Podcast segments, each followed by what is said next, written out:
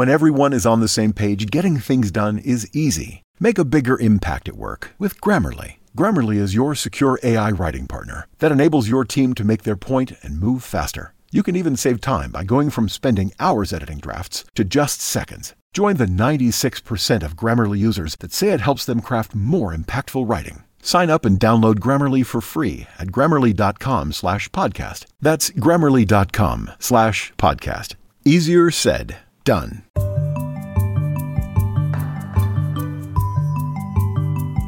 You are listening to Chinese Ish, an SBS podcast about young Chinese Australians for young Chinese Australians.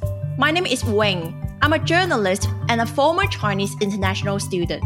I'm recording from Gadigal country. I'm Mark. I'm a fresh out of uni graduate and a young Chinese Australian. I'm recording from Wurundjeri country. In each episode, we will explore a theme that reflects the daily life of a young Chinese person living in today's Australia. And today we're talking about something that many people might feel like they can relate to making friends once you leave school or university. Wing, this was your idea, so why'd you want to make an episode on this? Well, Mark, you've heard a lot from me as my friend. But for those who don't know, I moved from Melbourne to Sydney in November last year alone. And it has been a very exciting but also challenging experience.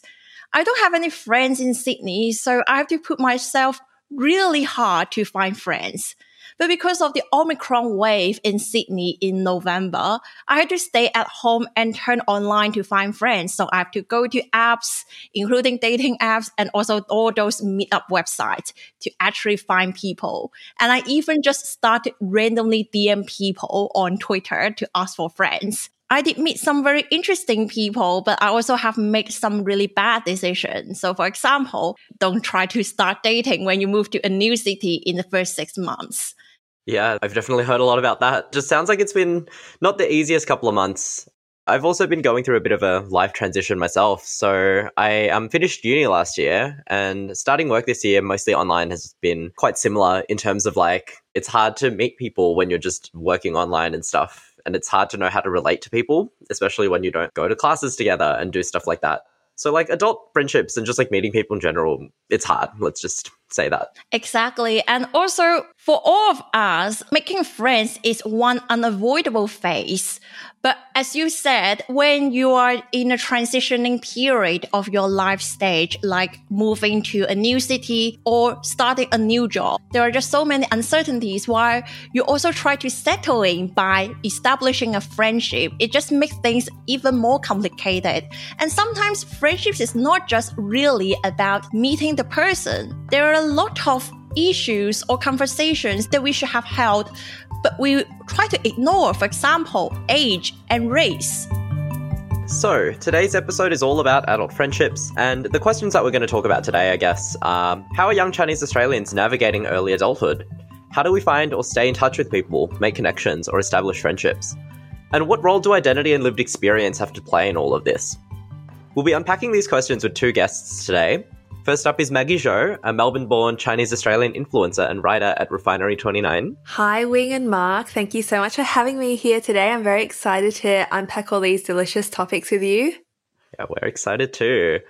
Uh, we're also joined by Qi Zhang, who is a Chinese international student who came to Melbourne to study when he was 17 and recently moved to the US to study acting. Hello, Maggie and Mark and Wing. It's so great to have you too, and especially you, Maggie. So, for our listener, there's a story between me and Maggie. We actually have known each other for a long time because we followed each other on Twitter but we have never met each other in real life until recently. Because last month I went back to Melbourne and I DM'd Maggie and asked if she's interested in a catch up. And then we had a talk and then we talk about how nowadays young people like us actually just make friends via social media. Is there also something common for you, Maggie, or am I just being the weird person who give you send you the DM?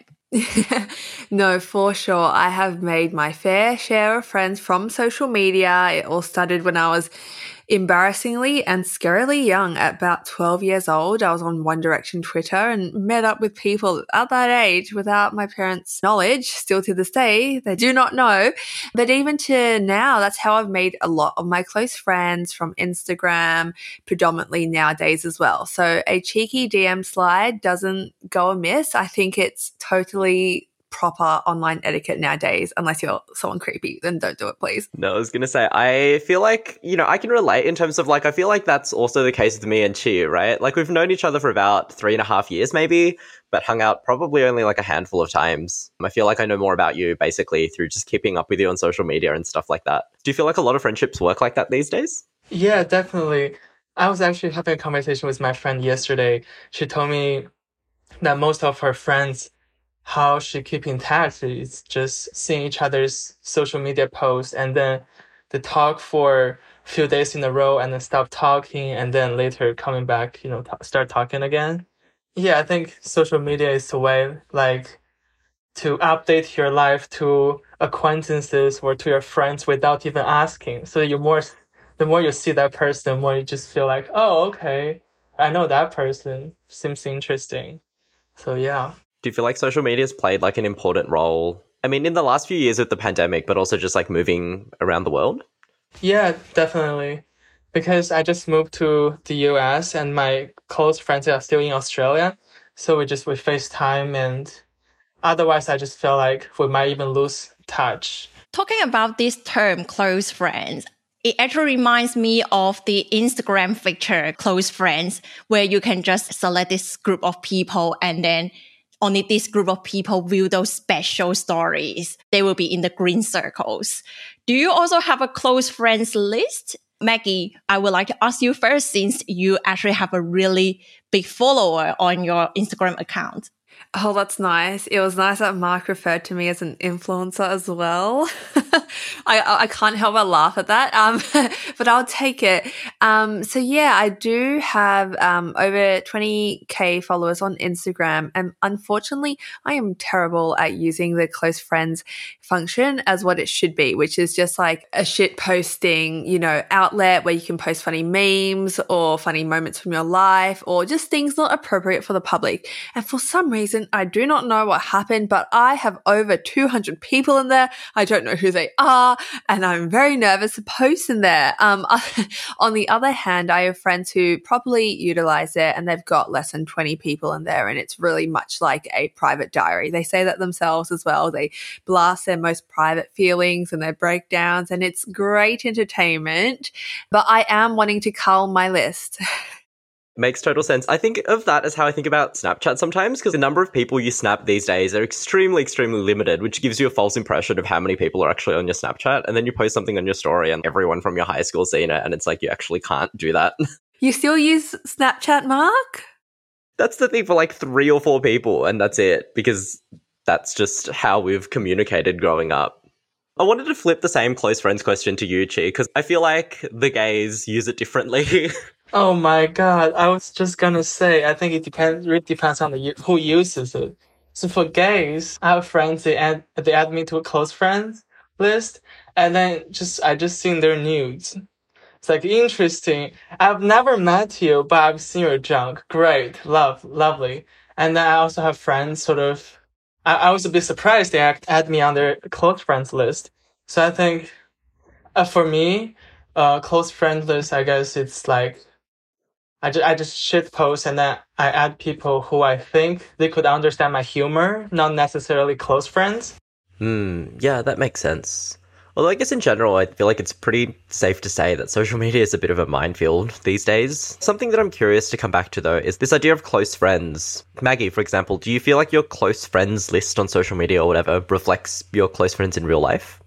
It's an interesting one because some of my closest friends don't even have social media. They don't even remember that I have it. Like it's, it's really quite weird that I think worlds are a little bit blurred. So yes, there are definitely friends of mine that are super hyper online like myself. We spend too much time on TikTok, etc. And a lot of our conversations revolve around that. But refreshingly so, I have so many friends that just are not online at all. Like, okay, she's not my friend, but Selena Gomez just recently said that she's been offline, off the internet for four years. I mean, I could never, but you know what I mean? There, there are people out there like that. And I definitely have my close friends like that too. So I'd say that the internet isn't always the best reflection of in real life close friends list. Yeah. I think definitely for me too. I think for me, social media is really performative. Like it really depends on how I present myself. I can present myself however way I want. And then normally um, in person, I'd be like more awkward. Yeah, for Instagram close friends, I feel like it's more like people you feel comfortable with, like online, but necessarily not necessarily meeting up. I feel like I have some friends like that. I feel really close, but sort of like in, in real life, close friends, it's it's different. I kind of want to talk about these next questions from social media. I know both of you are kind of in this transitioning period. See, you moved to US and Maggie, you started working, I think it's the second year, right? How is it like, Maggie, for you? Is it easy to make friends when you become a full-time worker or is it actually harder?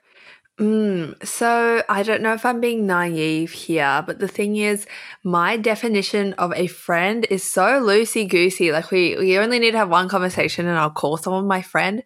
So you know what? Until you ask me that, I haven't really interrogated it, but for sure it's different. If you're not going to uni or you're not going to high school anymore, you're not being forced to be in the same room. It, like just as impolite as that might be, it's almost like you're forced to be in the same environment as these people. Therefore, you bond with them. It's like you have no choice.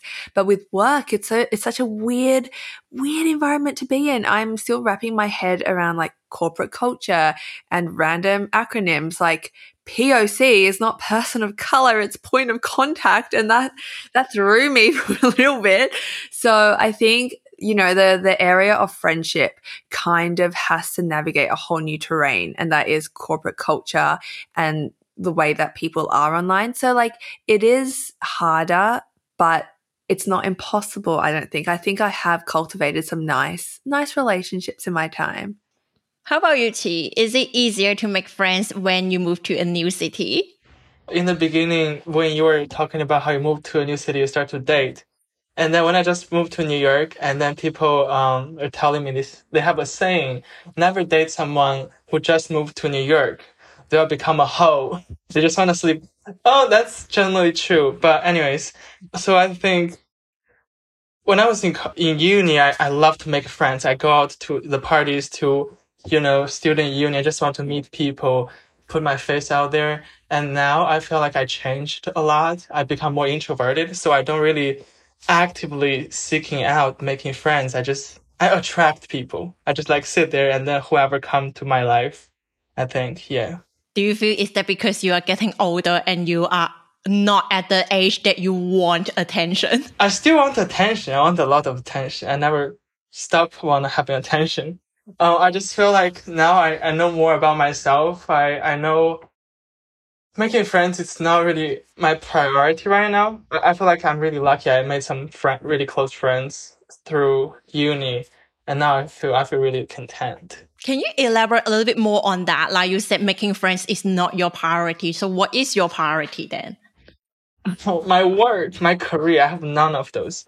So I don't know. I just because when I was in uh, uni, maybe the first year or two, I felt I felt really lonely, and I really wanted to make friends. I put myself out there, and then I think a lot of people then we know each other, but sort of there's this saying like a friends of all is a friends of none, and then I think that was that's really true.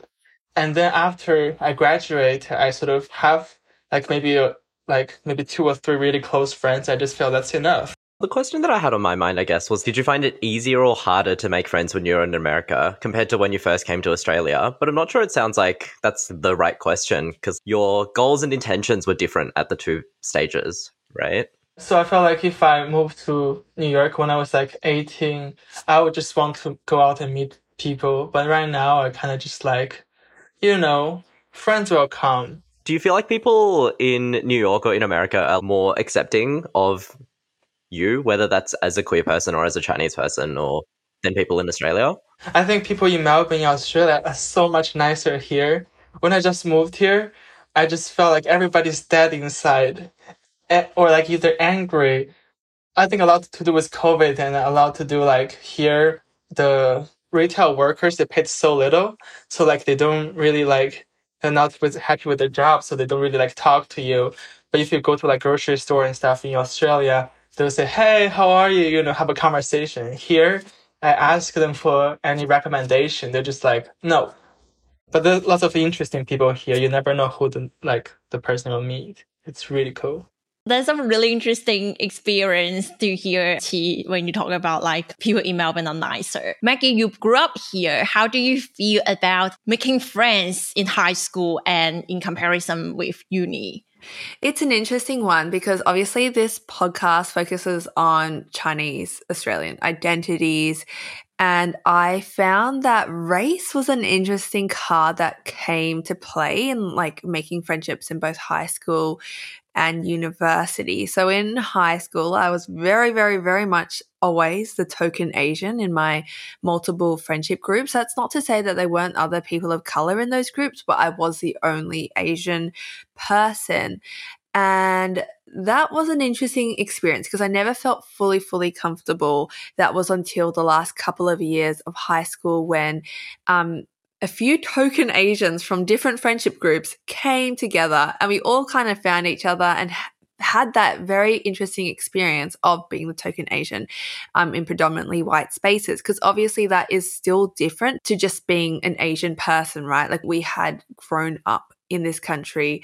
And it was really lovely when we found each other because it almost felt like a jigsaw puzzle coming together. Like, oh, okay, here's comfort, like, here's contentment. I'm very curious. So, what would you talk about when you're meeting like your token Asian friends? Like our race or our ethnicities aren't even that central to our conversations. You know, we're not meeting up and being like, so what collective trauma do you have? That's just kind of like background noise. It's anything and everything, right? I just feel like there's this weird unspoken level of comfort that kind of, I guess, is the undercurrent of all of it. So it could be, you know, just talking about our lives. And a lot of the time, we just talk the most random things. I literally could not tell you. And we are all so different. We all like study and are in different industries. But I don't know, there's just some gentleness there, which I really appreciate. That's very interesting because I find myself a little bit different from you. Like I did a reflection before I'm coming to prepare for this episode and I realized that I do have kind of like a really explicit different friendship groups. Like, for example, I will hang out with international students and then I will hang out with my Asian Australian friends and I will hang out potentially my non-Asian Australian French slash white friends. And I actually do different things with them. When I hang out with my non-Asian friends, I will just go to pub all the time and drink. When I hang out with my Asian Australian friends, we go to karaoke and I would never do karaoke with my international student friends. With my international student friends, it's always going to dessert, dessert, and dessert. I myself am not aware of this, but until when I actually prepare for this episode and I was like, gee, I'm actually doing different things with different people. Do you kind of feel that you also in this bubble? Maybe Qi? Yeah. Uh, I don't know if you find yourself code switch a bit when you sort of hang out with different social group. I think for me also as a gay man, openly gay man, when I hang out with my fellow Chinese international students friends, I'm really comfortable with girls or even sort of like I would behave different when I'm with sort of my non Chinese friend group because I know I have like a group of friends I feel really comfortable to to just express myself. And then sometimes, you know, I just feel like maybe I need to be more, be less expressive in certain contexts. And I also realized when I out with my Chinese international friends, we would do like different things. But with my sort of Australian friends, we would sometimes, you know, make art and do theater together. So it's really different vibe. It reminds me of um, I wrote this piece recently for Refinery 29 about chameleoning, which is kind of what you were saying about code switching. And, you know, the name takes after the lizard animal that changes its skin depending on its surroundings. And I think we all do that to some extent, but especially if you're a person of color, um, and especially if you're queer. I know myself, like, I definitely act different with my queer friends as a queer person Whereas where if I'm just with my straight friends or whatever it is as well, there are so many different layers to it. Hey. One thing that really comes to mind in terms of code switching, and I'm so embarrassed because I might even be doing it now or whatever. I feel really, really embarrassed. There's a lot of internalized racism, but it's like I can feel myself emphasizing my Aussie accent or being Australian, whatever that means, and just really I don't know, I've had that kind of experience of wanting to separate and um, distance myself from other Asian people, which is like, I'm so ashamed of doing that. But it's just been like this, I don't want to say survival technique, but a subtler, a, you know, a more minute version of that to fit in, especially growing up. So, yeah, that's something that comes to mind. I think I have the similar experience too, even though I'm not Australian Chinese. I have sort of a memory in mind for this topic so two years ago, I went to a Chinese international uh, friend uh, birthday party, and then I didn't really know anybody there. Like ninety nine percent of them were Chinese, and then I just found myself became like a bit quiet and less expressive because I wasn't sure how um, they would think about like oh gay people and stuff. It's a bit like internalized racism oh, or even homophobia too. And then when I out with sort of my not like not non-Asian, but just sort of like friends I met in Australia, I knew they were a bit more accepting. So I was just like, okay, whatever. Yeah, I find myself doing that the other time. Yeah, I can definitely relate to that of just like being the only person of a particular minority status or whatever in a group where nobody kind of has that shared experience. It's weird. Like it changes the power dynamic a little bit, I find. Every time I, you know, see a group like that, you know, in public or whatever, I'm always a little bit like, oh, bless. I hope you have people that you can relate to on a different level. Has that been important to either of you? Yeah, I totally see where you're coming from, Mark. I think that's very natural to have that cynicism or that worry, I guess, because it's coming from lived experience. We're, we're saying it because we've perhaps experienced a similar thing. I mean, the obvious one is that I don't know, again, I'm going to say skepticism but you know when when we see the asian girlfriend and the white boyfriend which is i have to admit the relationship i am in at this moment but i'm always like oh like typical or like i don't know. These thoughts that come to my mind i'm just like oh he's got an asian fetish he's got yellow fever, whatever it is. So my ex is a white guy who grew up in a regional state and he actually had lots of Asian friends. And the reason why he said he had lots of Asian friends is because when he moved from regional to city for university, he found out that the city kids always hang out together because they have that high school friendship group. So in the end, he has to make friends with like people who also move to the city, such as international students. We happen to have so many Asian international students at universities. So he ended up hanging out with lots of Asian people and also have for lots of his ex are Asian girls. He once like really seriously asking me like, do you think this is counting as Asian fetish? And my reaction is that, well, but that's his experience. Like that's the way he make friends, he meet friends that he end up hanging out with lots of Asian people and then he end up having Asian girlfriends. But for some people, like even myself, sometimes I will also find it weird. Oh, but you are like a white guy and you're hanging out with so many Asian. Why do you think we will have the stereotype? Yes. Oh my God. I so, I so can relate to, not relate. I so understand what you're talking about. Cause sometimes, uh, so when I was younger, when I was dating, I didn't realize this phenomena until sort of like in recent years.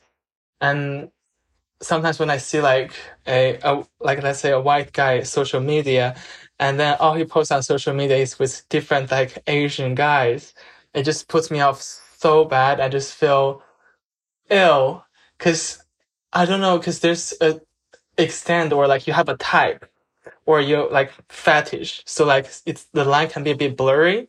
So just every time when I see like somebody non-Asian say, "Oh, I'm really into Asian." So it's like, okay, red flag. Okay, I'm gonna pick up on this. This has got me down this little rabbit hole of oh, I don't even know what the right word to describe it is. I feel really uncomfortable about those white people who learn Chinese really fluently and then go to China and then pretend they can't speak Chinese and then like bam, surprise like a waiter with their perfectly fluent Chinese. I'm like, what you've done is just like what every single Chinese migrant does in reverse. Is it impressive? Sure, but is what every migrant goes through impressive? Yes. The power dynamic is different, you know, when it's when it's a white person doing it. The double standards there, right? And if someone whose first language isn't English stuffs up on one small tiny thing, they'll just get slandered for it. Like they get kind of beat up for any kind of mispronunciation or whatever. But of course, if a white person is learning you know Chinese or another Asian language, they are literally worshipped. Like they, the TikToks, I get them on my for you page sometimes. There's so many views, like people just in awe. I think sometimes Asian people, like not worship. Let's say for international students, if like we, we learn English, we speak like you know good English, and then it's it's okay, it's good. And then when a white person say ni hao, and they'd be like, oh my god, your Chinese is amazing. Also, I feel like Asian people maybe were more like my, my friends. They're all like really uh, welcoming. So like, you know, if this someone from a different race want to join us just like okay let's be friends i think for both dating and friendships that kind of concern that we get when we do see you know an asian girlfriend with a white boyfriend or you know in a in a group of friends, I think that does come from genuine concern. And I don't want to kind of minimize that. But what I kind of have to check myself up and I pull myself up on this, I'm like, hey, I'm not giving her enough autonomy or credit. Like she is a grown ass woman. She can decide who she wants to date as well, right? Because I can imagine and I do see sometimes like you know, potentially, I mean, I'm not that important, but like people looking at me and my boyfriend, and they they might think the same things that I'm thinking about it, right? But I know myself, and I know that I am a full adult human who is capable of making these distinctions and these, yeah, outlining this relationship for myself. So I've got to kind of step back sometimes and remove myself from it. But it's true. There's this like weird, yeah, weird stereotyping going on we have been talking about Asian fetish and we were talking about in the dating scenario, it's just so weird that we see like a white guy and an Asian girl and then we would just stereotypically think that, oh, this guy have Asian fetish. But then when it comes to friendship, we will also see that, oh, there's one white person who hang out with lots of Asian people. How do you distinguish the difference? Like when it comes to friendship, how do you feel that, oh, this white person is not having Asian fetish with a group of Asian friends? They're just wanting to be friends. Something that kind of like decides it for me in my mind is like just awareness, right? Like I think it's fine if you're the only person of a particular identity in a group, as long as you kind of understand or can navigate that dynamic, if you can like put your finger on it and kind of understand what's happening, then I think you'll be fine. Whether you're the only white person in an Asian group or whether you're the only Asian person in like a group of white people, you know, as long as you are cognizant of the dynamic that presents, then I think that's fine. So I have experience of being like not many Asian a uh, white friend group. And when we're sort of having group discussions or like making decisions, and I just feel like there's some like cultural differences here, and then like we don't know sort of how to solve that problem. It's it's really interesting because if you are not like romantically involved with that person, or like you know your friends are not romantically involved, or you know in any way, I think for me it's fine. Since you mentioned the word dynamic, I'm going to move on and ask this question will you try to communicate with your friends who just share so different background from you about your experience? So for example, I'm a woman of color and I do have really good white guy friends who are so nice and so good at giving me relationship advice. But I would find it really frustrating when I try to talk about work with them because they actually can't understand why sometimes I feel frustrated as a woman or why sometimes I feel frustrated as a person of color. An example for this is that I once had a conversation with a friend about how I feel that women in a, such a bad position that they are forced to look after kids when they got married and have child. And my guy friend was like, I saw lots of women complaining about this, but surely you can just do it well. Why you can ace your job? You can just look after the child well as well. Why are you complaining about this? Like, I was just like, oh, I'm not going to talk about this with you on this topic. Do you have this experience? Have you ever tried to like talk about this dynamic with a friend that's completely from this from a different background of you? I, I have a story just came to my head. So a while ago, I was working with this a group of like Australian, and the majority of them are white. So for the discussion of the accent come up, and um, for Chinese people, I think for for lots of for people whose first language is not English, we want to sound more like natives, sort of like more like American accent, British accent, Australian accent. And for Australian people, they'd be like, why do you want to have those accents? Do you hate yourself and stuff? So sort of, I don't know how to explain this, but like for us, it's more like, oh, we want to speak the language better. But for maybe for our counterparts who don't understand our experience, be like, why do you want to get rid of your accent? Which we, I'm not trying to get rid of my accent, but just like learn to speak English better. I don't know if that makes sense. It feels like and please correct me if I'm wrong because obviously I don't have the lived experience here, but it feels like these white Australians are thinking about it from an aesthetic point of view, being like, oh, but you know, an accent is purely how your voice sounds. Whereas we know that that's not the case, right? It's a matter of privilege. It changes how people view you. Like there's so many layers to it. About just being respectful. And I know, oh, yuck, I, I have such qualms about that word because I think, especially as Chinese people, we are grown up to always respect your elders and ma, ma, ma, be polite and stuff like that.